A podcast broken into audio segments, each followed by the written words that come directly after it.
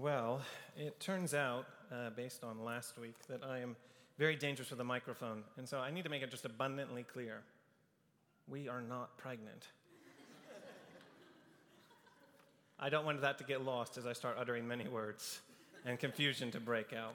Now, if you don't know me, uh, my name is Jacob Moore. My lovely wife, Claire, is right there, and I'm just so grateful to be able to bring you the word, even as I reflected on First Thessalonians. Let me just say first, before I get into anything, how much I love you all. One of the things I noted about Paul was that he, he would ask people, he would encourage people, he would even warn people to flee from sexual immorality. And I have struggled with sins in that category. And you all have done those things. You all have been like Paul to me. And I'm just so grateful. And I hope that this word that I bring tonight is a labor of love to you all. And I, I hope that you hear it that way. Um, yeah, so I, I, as we turn to Isaiah 6 3, that will be the text that we are in. And as way of introduction, I, one of the ways that I want you to think about what we're trying to do tonight is that my favorite movie is Les Mis. Now, I know movie opinions are subjective, and di- different people have different ones. You're entitled to be wrong on this point, but it's a great movie. The hope and redemption that comes out, one of the songs they sing is One Day More. And throughout the whole movie, you're just waiting for tomorrow. You're waiting for the glorious song of freedom and redemption and glory to break out. And finally, at the end, as Jean Valjean is, is going on his, his final departure, you start to hear this kind of faint song start to, to come out, and you hear the people sing, sing the songs of, and it builds until all of a sudden, as he joins them closer and closer, you're hearing a glorious, beautiful, powerful song that the people are singing. And I think that we have something like that in our text a glorious song of majesty. And I hope that as we tune our ears in tonight, that we hear that song, we understand that song, and we are invited to sing that song. That's my hope for us tonight. So, some of the context as you're turning there, just, just briefly, is that Isaiah is a prophet near the time of the exile, and Israel is unwell. He describes them as unwell from the top of their head to the foot uh, their, the bottom of their feet. They have welts, sores, everything you can imagine. They are the kind of person you'd be repulsed to see on the street. And God is actually establishing a ministry in Isaiah that is going to harden those hearts. And Isaiah asks, until when? And he actually says, until he undoes it all. He razes it to the ground, so much so that the line of kings will be lost and they'll be left what he calls the stump of Jesse. It will seem as if David has disappeared and no hope remains. And then he offers what will end up being the glorious end of the book is that from that stump of Jesse, a holy shoot will rise up and come about.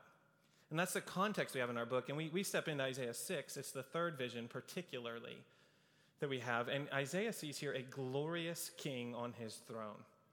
And it's actually that he sees the temple, this heavenly temple, and the hem of the robe is actually hanging down into the temple. And the image is that the earth is God's footstool.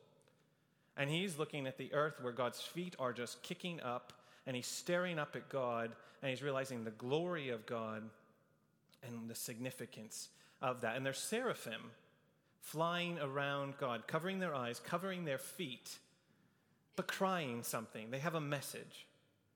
And that message is the content of our verse. Now, I want to do something a little bit odd if you'll indulge me. Normally, somebody would read this verse once or maybe twice but one of the interesting things about our verse is that angels are calling back and forth to one another. And they are encouraging one another. And so I know this is not normal practice, but if you will indulge me, I'd love to read this verse together, all of us, and lead us all in a corporate reading three times. And as you read it more and more, I'd love for you to try to look around the room and cry this out to one another. And so I would like to lead us, and we're just going to read it right through three times. And as you do, just let it ring out and cry out to one another. So if you'll read with me in Isaiah 6 3. And one called to another and said, Holy, holy, holy is the Lord of hosts. The whole earth is full of his glory. And one called out to another and said, Holy, holy, holy is the Lord of hosts. The whole earth is full of his glory. And one called to another and said, Holy, holy, holy is the Lord of hosts. The whole earth is full of his glory. Let those words ring. We have just cried out the very words. We have insider access to what is cried out in heaven, and we have just joined with heaven in thinking about what God is like. But as we call that out to one another, we do need to understand what we are saying. What are we saying when we say, Holy, holy, holy is the Lord of hosts? The whole earth is full of his glory. And I think the main point of my devotional that we'll unpack so that we know what we're saying is this that when we see God's holiness, it gives us new eyes to see and a new song to sing. When we see God's holiness, it gives us new eyes to see and a new song to sing. So I would just like to meditate for a brief moment on God's holiness. What do we mean when we say God is holy, holy, holy? Well, what we mean in this context, especially, is that God is unlike anyone you've ever met, that He is distinct, that He is glorious, that He is above everything, everyone, and anything you can imagine. We might say it in the words of Isaiah His thoughts are not our thoughts, His ways are not our ways. As high as the heavens are above the earth, so are his ways above our ways. So his thoughts are above our thoughts. And he is overwhelming in his majesty. So, one illustration we might have is, is the way the sun compares to the moon and the stars. You may step out in the evening and look up at the moon, and you may like the soft, gentle light and go, What a lovely moonlight. And you may even look over and glance at some of the twinkling stars that are just dancing in the distance and you may enjoy them. But when the sun comes out, it's a totally different ballgame. You don't stare at it because it will burn your eyeballs out. And I mean that. You might like the sunrise, you might like the sunset, but you don't stare at the sun for very long because it's completely different. So when we sing, His splendor outshines the sun, what are we confessing about God? He is unlike anything we've ever encountered. He is glorious.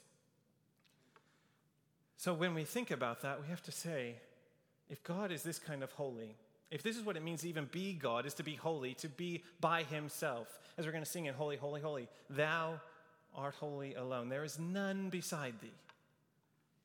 Then we have a question, I think, actually based on our, our morning text, even. What does it mean when actually we're called not to live lives of impurity, but called to live in holiness? Wait, but if God's utterly different, if holiness is even what it means to be God, how could we ever live holy lives? How could we live in holiness when this is what marks God? Well, the answer is actually embedded in our text. It is the work of the triune God. I actually think we have a reference to the Trinity in our text. When he says, Holy, holy, holy, we have three cries, all the same essence every time. And later on, if you read further, God will actually, when he's talking, say, Whom shall I send? Who will go for us? God speaks in both singular and in a plurality. And I think this is a shadow of what we will later come to call the Trinity. And we actually saw in our text, right? It's God's will through the words of Jesus through the gift of the Holy Spirit. So when we read this text, we could hear the angels somewhat saying, Holy Father, Holy Son, Holy Spirit. And what we are being, if, if then what it means for God is for God to be holy, then when He's calling us to holiness, this is important so we frame our understandings of this call correctly. It's not so much God calling us to something abstract, it is God calling us to Himself. God, when He tells us to be holy, is telling us to come to Him to partake, as we might say, in the divine nature through the great and precious promises available in Christ Jesus. That should just totally reframe how you think about holiness. If holiness is some tedious drag, if it's just boring work that you have to engage in, you don't understand what you're being called to. Because to be called to holiness is to be invited into life in God. And he does this through the holy stump we've talked about, the shoot that comes out of the stump of Jesse. It is actually through Jesus Christ who comes and he lives a holy life, a very different kind of life than anyone ever has lived, nor will anyone live a holy life like that again. It is a distinct life. And he died in a distinct way as a substitute for sinners, not for his own sin, but for you and I in our sin. And then he was raised as the firstborn among the dead. And a crucial part of his gospel is actually that he was ascended to the right hand of the Father, coming on the clouds of heaven, and was seated at the right hand of the power. And you know why Jesus left? He didn't just run off. He said, I go so that I might send the Holy Spirit. He is with you, he will be in you.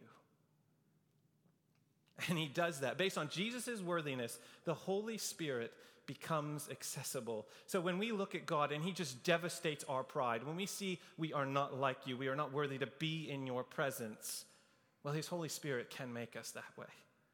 And so, what we need to do is turn to this God, repent, and be baptized for the forgiveness of sins in the name of Jesus Christ, and receive the promised Holy Spirit. If you do not know this holy God, realize He's terrifying apart from the Holy Spirit, sealing you, doing His work in you, and saving you. But if He seals and saves you, then He is amazing, and He is glorious, and He can be known today.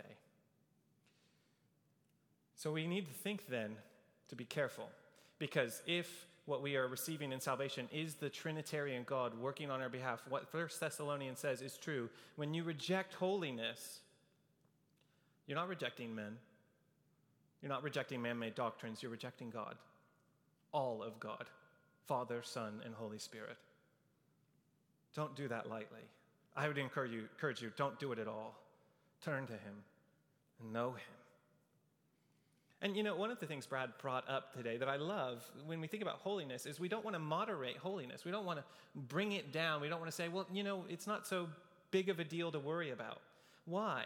Because if to be called to holiness is actually to be called to participate in life with God, when you tell people, well, you don't need so much holiness, what you're really telling them is, is you don't need so much of God. You don't really need all the life that he offers. You don't really need all the grand, glorious nature that he is extending to you in his son, Jesus Christ. Would you tell people that? What we actually end up doing when we make holiness sound like something that's to be avoided is we do what the people in Isaiah were doing. They called what was bitter sweet and what was sweet bitter. Friends, don't even call holiness bitter sweet. It is sweet because it is life with God. accept holiness, turn to God, receive the gift of the promised Holy Spirit.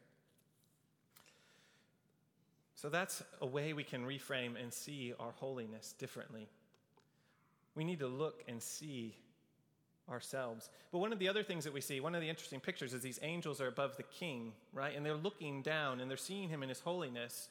And as they're seeing him, they're also declaring the whole earth is full of his glory. They're seeing the earth in a different way now that's actually transforming everything they know about the world that, they, that, that is there. And it should for us as well. Not only does it change how we see our holiness, as we've just talked about, it's not tedious, it's not a drag, but it also changes the way we think about this world. It changes the way we see this world and want to interact with it. And the, the, the implication is really we need to start seeing it as full of His glory. There's so many things we could say about this, but for the sake of time, one thing I want us to think about in relationship to the earth being full of his glory is the unique opportunity we have to make that glory unveiled in this life. You see, as Christians, we have a unique opportunity. If we have come to the triune God, we actually get a chance as we pray in the Lord's Prayer Father in heaven, may your name be made known as holy. Not that we make it holy, but we make it known as holy. And one of the ways we're trying to do this as a church Lord willing, coming up very soon is through church planting. We're going to do that, I very much hope, because it is a glorious opportunity to participate in making God's name made known as holy in all of the earth, where his glory is. We will not do it when we're in the grave. We won't have to do it when Jesus Christ comes back. This is the time to try to invest in these kind of opportunities. So, a couple things I would just say as way of application is viewing the earth this way. I mean, Trey, particularly you, brother, go in the confidence of God's atonement and make people aware of how God's glory is in all of the earth. One of the interesting things about being called by God is if you read in the text, Isaiah realizes he's in trouble, but then he gets atoned for from a, a, coal on the altar. And it's after he hears the atonement that he hears the call Whom shall I send? Who will go for us? If you're hearing the call to go, brother, go, realizing it's only after you've been atoned that God makes that call. and go in the confidence of resting in Christ and his atonement as you try to make him known among the nations. But to the rest of the body, I'd urge you to go with Trey if you're able. One of the things Isaiah says is, Here I am, send me, because he realizes it's a privilege. You get one lifetime to try to find the right opportunities to make God's name made known as holy amongst the nations. You get one lifetime to try to unveil his glory to people who don't know it before it becomes unveiled and it's too late. So when you go to Bentonville, it's already there. God's glory is there. It just needs people to proclaim it, to sing the song of salvation there. So, yes, there's sacrifices, yes, there's inconveniences, but it's a sweet opportunity to go and make the whole earth aware of the glory of God that resides in it. So, I'd urge you, if you haven't thought very seriously about going with Trey, think about it. It's a privilege to try to make God's name made known as holy. Final thing I'll, say before I, I get out of the way is this. We also sing a new song by singing. We're about to sing a song here coming up in just a few minutes. And I'd urge you as you sing, as you think about even singing, we have such a rare opportunity to join voices with the holy angels and cry out, Holy, holy, holy. It's a beautiful opportunity to sing. You know, in Les Mis, when they sing, there's, there's a stanza that I love. They say, Do you hear the people sing? Say, do you hear the distant drums? It is the future that they bring when tomorrow comes.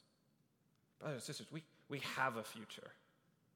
We have a tomorrow, and it will come. And we're singing about that right now when we sing about God's holiness. And we're going to sing, Holy, Holy, Holy. And it's a chance to join with the angels in song, declaring God as sovereign in both heaven and on earth. And one of the things I'll just leave you with to hopefully motivate you to sing is in 6 4. If you'll just float your eyes down, the, the temple's foundation, the, the doorway of the temple is shaking. Now we might guess that it's because of God's presence, but it's at the sound of the angels calling to one another. That's what shakes the temple. When we sing, we prophetically sing into the world, and the world shakes when heaven and earth are united in worship of God. We're going to sing, Holy, Holy, Holy is the Lord of hosts. And I pray that you'll sing that with me.